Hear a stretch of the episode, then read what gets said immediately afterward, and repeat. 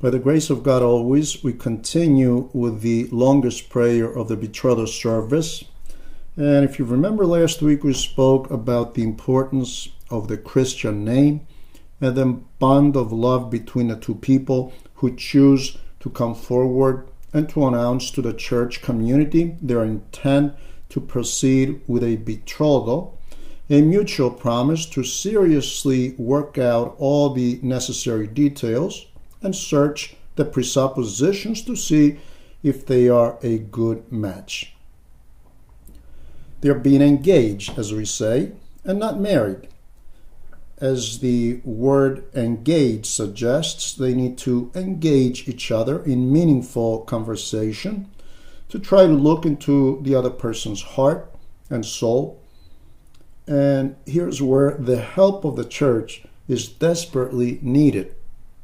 It takes great discretion to know what to talk about, what to discuss, what to ask without being ultra inquisitive and hurtful to the other person. In the beginning, people are attracted to each other's personality, of course, which is our outer self the way we look, the way we walk, talk, laugh, and so on. Very few people at this point will be brave enough uh, to point out their weaknesses, flaws, or shortcomings, not because people want to be deceptive, but this is just human nature.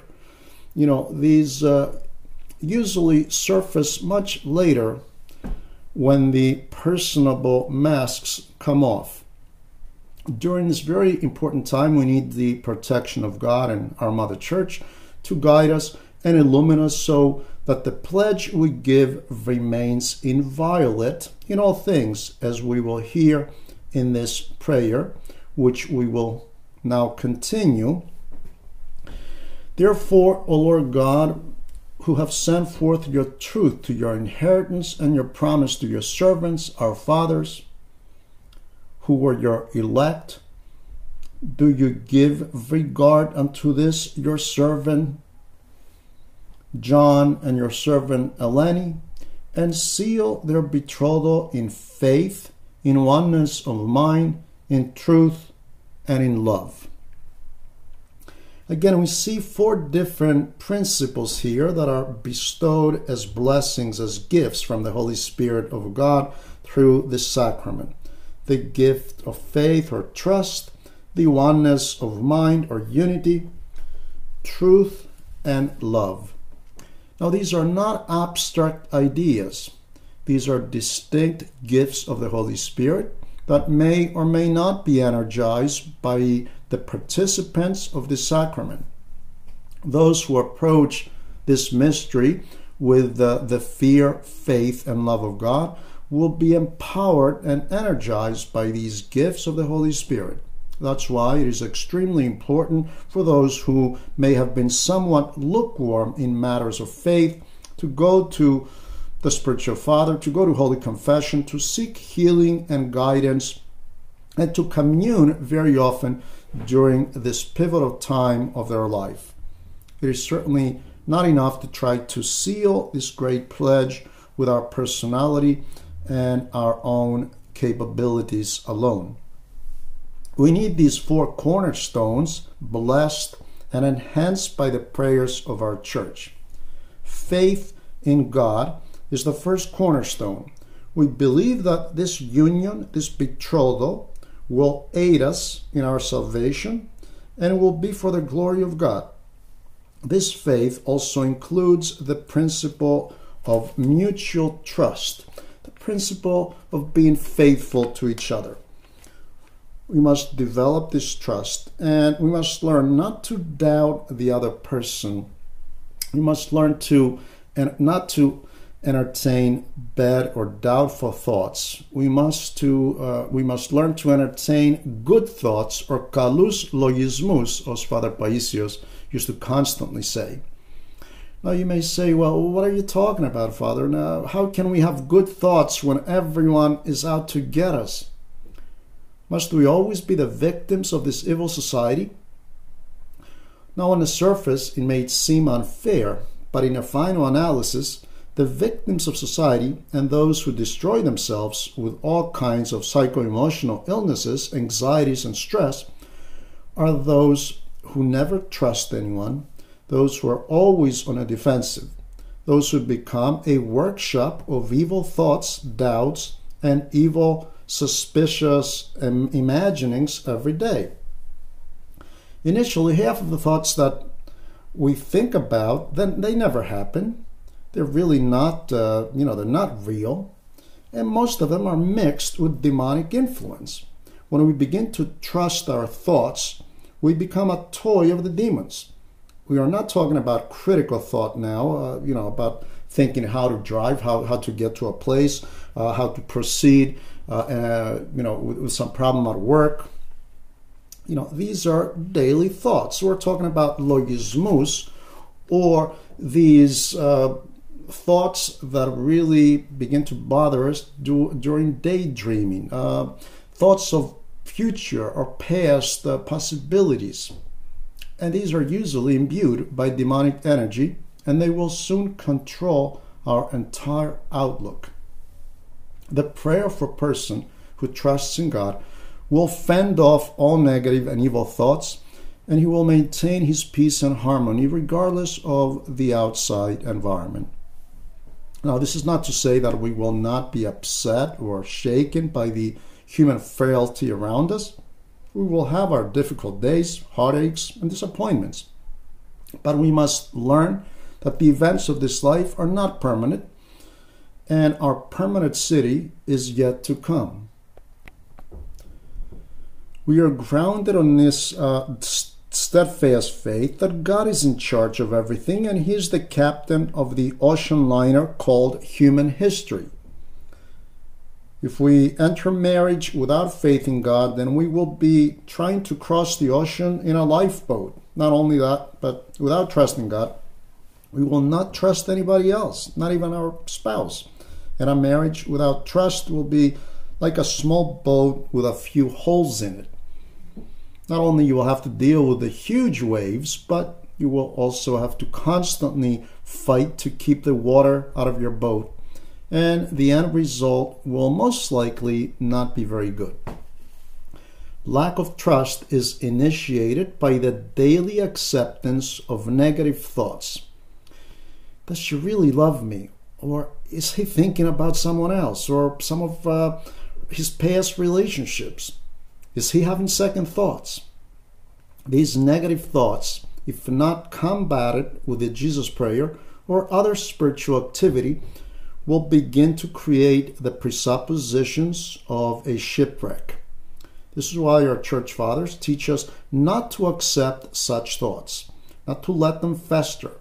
Even if your eyes inform you of some something to the contrary, if you all of a sudden discover a very unpleasant surprise, if you are well grounded, you'll act in a serious, responsible, and proper manner without the screams and conniptions, ultimatums, and guilt trips.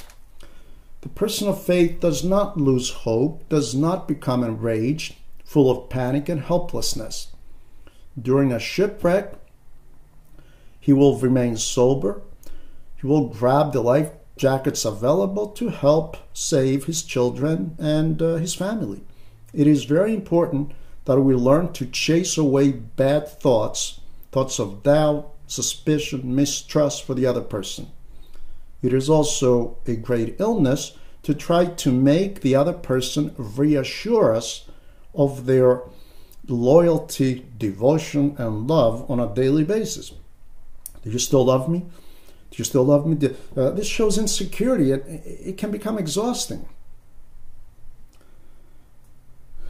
The person who thinks like this will never have the necessary nobility to accept or recover from a possible fall of his or her spouse.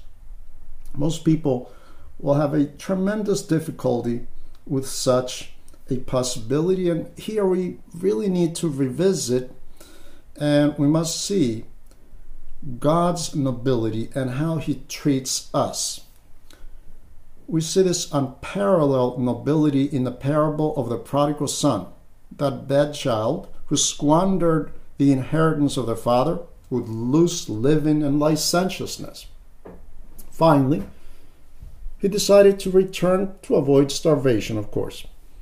And he overcame all the psychological phases of such a return. He humbled himself, and I'm sure he practiced his lines Father, I'm not worthy to be your son. Make me one of your servants.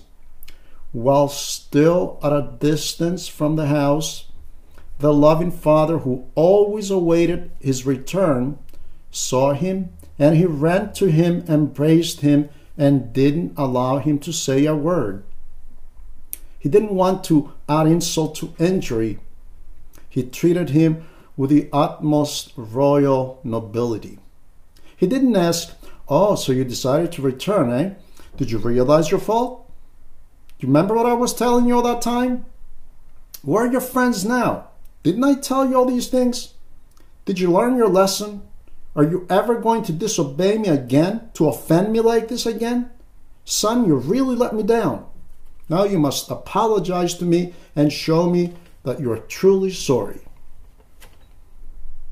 I think we all need to read this parable several times before we face our fallen neighbor. A neighbor means our brother, our child, our son, our daughter, our husband, our wife, who made a human mistake and now they wish to come back. They are asking for a second chance. How did God receive his fallen child back? With an embrace, a kiss, and with a great joy. And he gave him even better gifts compared to the ones he had before. But most of us, unfortunately, most of us, we are very small hearted, cold hearted even, and stuck to the psychology of the pitiful older son of that parable, who began to castigate his father's actions. What? You killed a fatted calf for that loser who squandered your money with prostitutes and loose living? And the father says, My son, isn't it enough for you that your brother is back, alive and well? He was dead, and now he's alive again. This is the Orthodox Christian measure that shows the nobility of the cultivated Christ like Christian soul, the strength to accept our fallen neighbor, always ready to offer bandages and put oil on the wounds like the Good Samaritan. Yet this is very difficult for most of us because our self righteousness, our bruised ego, and anger turn us into merciless inqu- inquisitors and judges. How could you do this? How many times did you do it? And how often? How long ago? And why did this happen? How can I ever trust you again? All this shows that we are small people, small hearted people, unable to exit our selfishness and self righteousness. The Desert Fathers also dealt with similar situations of, of, human nature, and they tried to correct their immature monks who needed a lot to learn as well. As well. And they taught these young monks to rise to the love of our Heavenly Father. We read in the Patericon, in one of the Gerondicon or Evergetinos, about a number of monks who lived in sketes, and at some point they noticed something improper with one of their brothers. They accused their brother and complained to the abbot that this fallen monk needs to be distanced from their community because he's sinning with a woman. At some point, one of the monks who was acting like a spy, he uh, actually did see a woman enter the fallen monk's skete and he ran to the others who insisted to the elder that this needed to be resolved right here and now. The wise elder said, Okay, let's see what's going on with your brother. They knocked on the door, and the brother came and opened. And the elder said, My son, your brothers here have reasons to believe that you're doing something improper. And the elder walked and sat on a big barrel in the corner of the room. He entered the room and he saw this big barrel. And uh, he sat on it and he instructed the inquisitive brothers, the monks, to look for the woman. The monks searched all over, under the bed, in the closet. They looked everywhere, but no sign of any woman who was hiding very well in the barrel that the clairvoyant elder was sitting on. At the end, the elder chastised all the monks, and he said, My sons, may God have mercy on your soul, because you judge your brother while overlooking the multitude of your own sins. And he sent them away. After they left, the poor fallen monk fell at the elder's feet and wept. And the woman at that point came out of the barrel, repented, and they both continued their journey to salvation. These are the fruits of true Christian love. Healthy, noble, and spiritual souls do not aim to humiliate and debase the other person. Their compassionate soul cannot bear this type of thing. I met a number of such holy, spiritual, and most gifted confessors a few years ago in the Holy Mountain who used to stop people from reliving the painful description of their depraved and sinful escapades. They would stop you. They would say, Okay, my son, stop. I understand. That's enough. They didn't want you to relive your humiliation, uh, and uh, they, they considered this unnecessary. They didn't want to see the image of God before them in uh, total humiliation. Their gentle and most compassionate souls could not bear that. Because this man is already bleeding. And if you're a good, a good ER doctor, you try to stop the bleeding without asking questions at this point. Why did you do this? And don't you know that's not good to play with the knife? So why, why did you get involved in a gang? And don't you know that fighting is very dangerous? You forget about all that. You stop the bleeding so that this man can live. And then you will have the opportunity to educate him about the danger of gang activity. My young friends, you may have the wrong impression about confession, just like most of our adults do today. The idea of confession is not to punish yourself. It's not about self punishment or self humiliation. The purpose of confession is to be freed from the bondage of sin. When you go to see a doctor, he asks you to take off your clothes. Now, you may not feel comfortable about this. You, you don't want to remove your clothes in front of someone you just met, especially if uh, this is the first time uh, visiting this particular doctor. You may feel embarrassed or uncomfortable, but you do it because you value your health. The doctor is not being unethical, he's doing this because he wants to help you. As a first time patient, you overlook this temporary humiliation in the hope to enjoy the benefits of long term wellness and health. The church is a spiritual hospital, does the same thing. The spiritual father needs to see your wounds. You need to expose your past injuries so the church can administer the proper medicine. We must learn to bring this therapeutic spirit of the church in our everyday relations and in our dealings with the other person. We must deal with our fallen neighbor with the nobility and gentleness of our Heavenly Father. We should never make it a point to wish to humiliate and castigate the other person, thinking that after this punishment they will never do it again. We hear this from some parents who insist that their son or daughter needs to apologize for the way they acted. Okay, true, when a child behaves badly, yeah, he needs to ask for forgiveness, but you as a parent should not demand it. They should do this freely. How can your paternal heart bear this type of thing? Isn't it enough that your son or daughter is already crushed by sin, by the humiliation of their failure, and now when they are crawling to your step, you're ready to dig them more into the ground by demanding an apology? This is not a noble, but a sadist attitude. When we develop healthy relationships as family members, when we inspire an air of trust, then the person next to us will have the courage to discuss their shortcomings with us, no matter what they are. I'm facing a problem and I need to share it with my brother, my wife, my husband, my sister, without the fear that I will give them a heart attack or, you know, they will, they're going to need antidepressants. We certainly cannot be transparent if faith, fidelity, and love turn into an illness. You know, the, the Romeo and Juliet types. We hear these six statements even in our days. Oh, oh, if I lose her, I have no reason to live. Or I can't live if living is without you. Uh, okay, that might be a very good song. But uh, let's not take these things seriously and literally.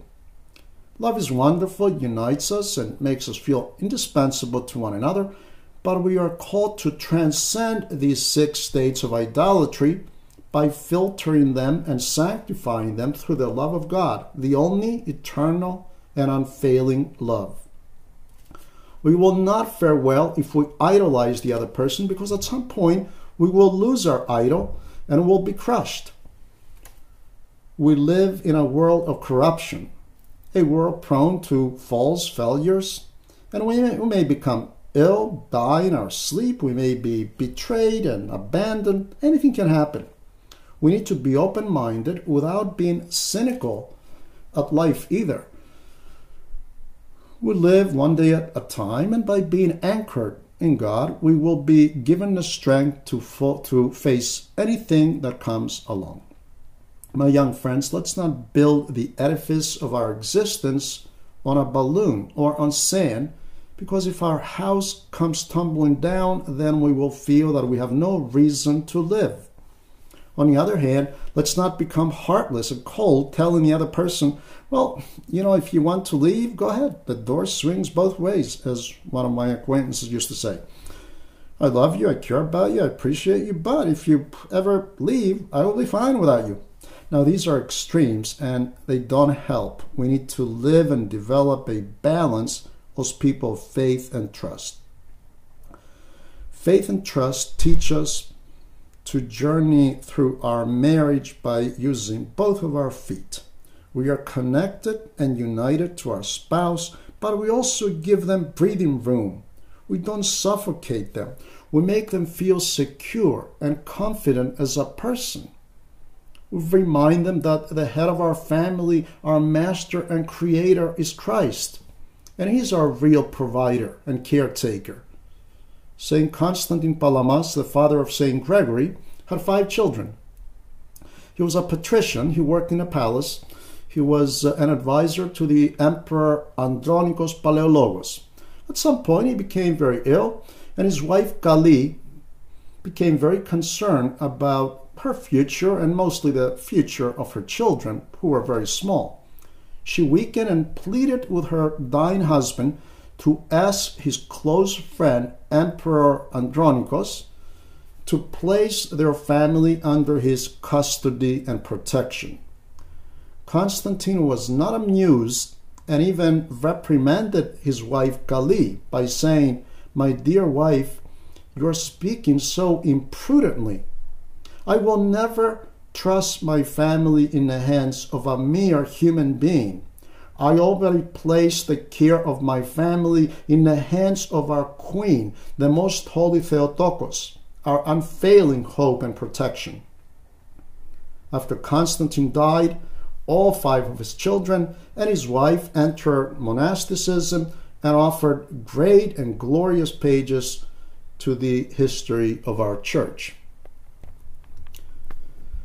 Therefore, O Lord God, seal their betrothal in faith, in oneness of mind, in truth, and in love.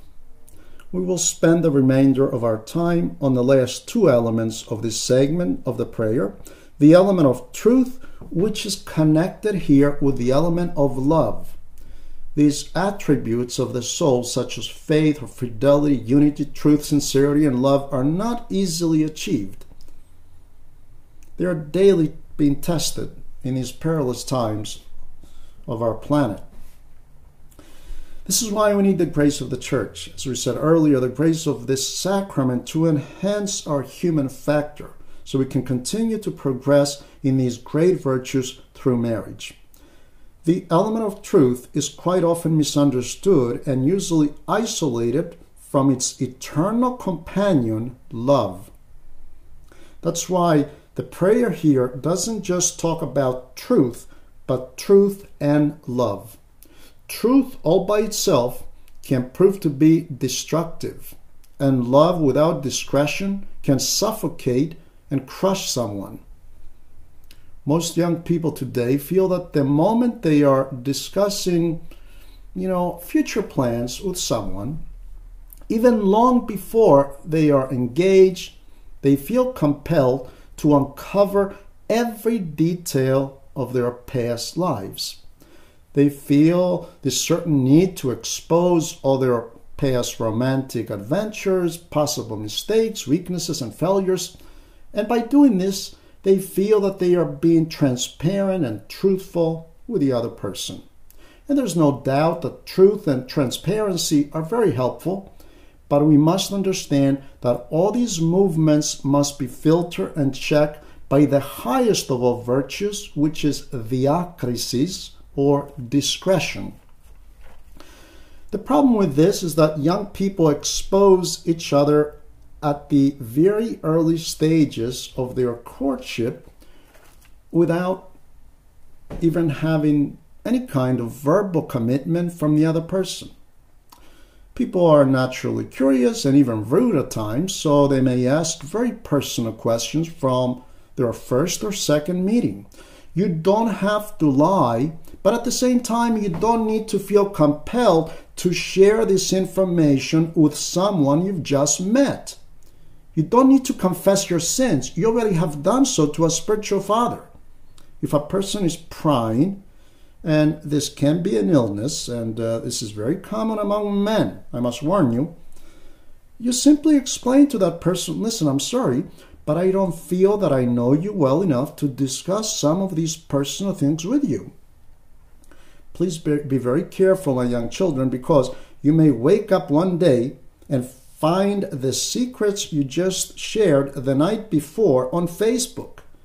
Not to mention that most of us are not really ready to confess our sins and failures in front of the entire world.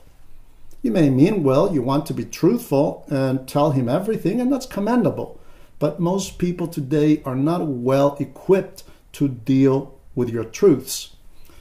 It is very different for people today. It is very difficult, rather, for people today to listen without being affected. It is a great science to listen to the other person without being judgmental and without being critical. Listen very carefully. Try to discern some of the things that are very important to the other person. And if you see extreme demands, you can part company in a friendly manner without exposing any details from your past other than your general upbringing, your education, your hobbies, your religious orientation, etc. Even when you advance and are heading towards marriage, it is not healthy to expose names, seriousness of relationship, length of time, and quality of past relationships, if any. This would be okay if we lived in the early Christian years, the uh, years of the early church, where the Christians were full of love and compassion and confessed their sins publicly. A, hu- husband could say in public, uh, I weakened and uh, had an affair. And the Christians in general, you know, uh, the family and the husband or the wife were ready to help and embrace their weak family member and nurse them back to health. But this is not so easy to do. People have to be pretty close to the state of theosis. This is why, after a while, and I, believe it was after the uh, fourth century, public confession uh, was not permitted by the church any longer. Not because the church doesn't love truth, but truth without unconditional love can be problematic and even destructive. There are certain cases where a wife or husband, burdened by the pangs of guilt, cannot cope any longer, and at some point they come out with it and they say, I can't take it anymore. I need to tell you that I had an affair. After they turn their, ha- their house upside down, now they run to confession. And I ask my daughter, why did you have to tell him? Now he's inconsolable, he's irate, he doesn't want to come home, he's on drugs. Why did you tell him? Okay, you betrayed him, you betrayed your husband or your wife. It's a problem. You should have come to confession first. Confess your sin in front of God, and then we would see how to proceed. And at which point we would uh, approach him and tell him, yeah, but I needed to get this off my chest. I really needed to get this burden off my, uh, all this weight off my chest. Very well, but your husband is already holding several hundred pounds. Uh, you know, he has all this responsibility. He has stress at work.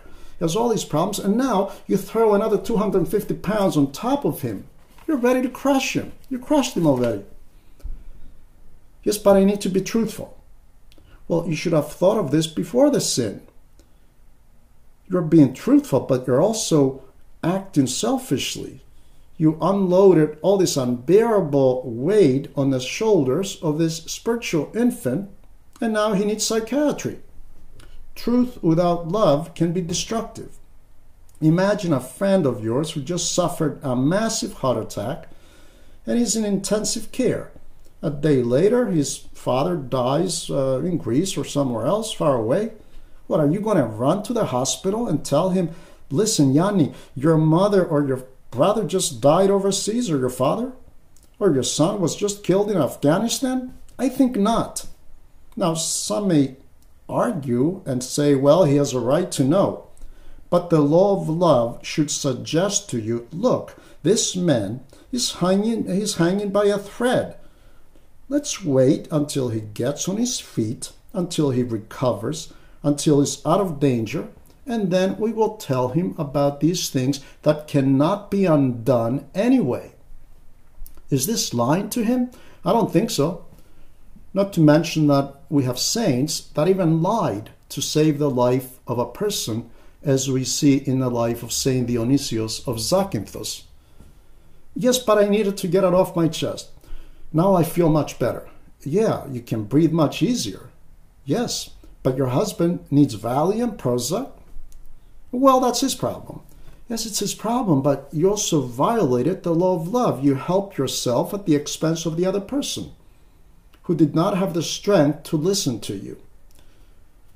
Now, this happens mostly because people enter marriage without the necessary presuppositions to tell and hear the truth, without the usual hysterics, dramas, and confrontations the presuppositions of transparency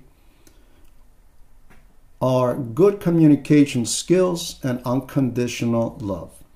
When the climate of trust, unconditional love, and freedom of expression are cultivated in a marriage, then the other person can be open. They can tell us anything without the fear of separation, extreme criticism, or even estrangement. When a person comes to confession, especially for the first time, they're very hesitant.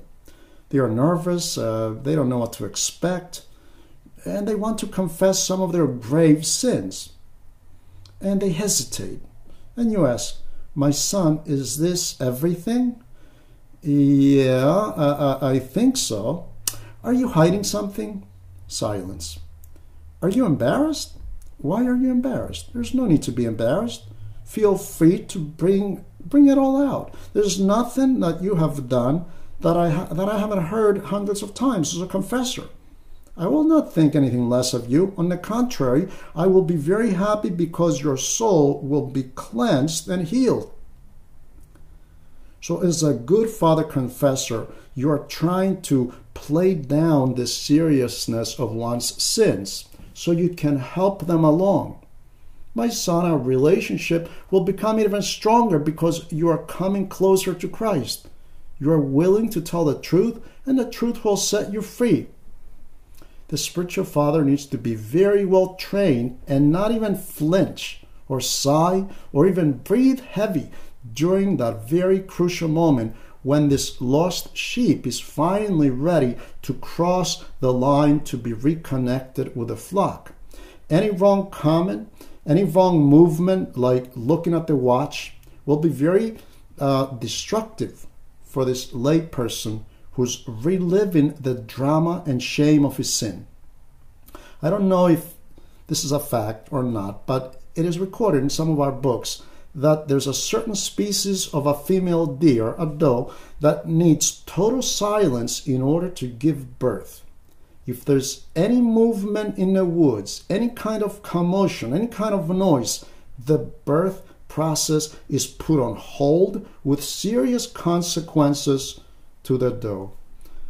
But our time is up, and we will continue with this important topic next week.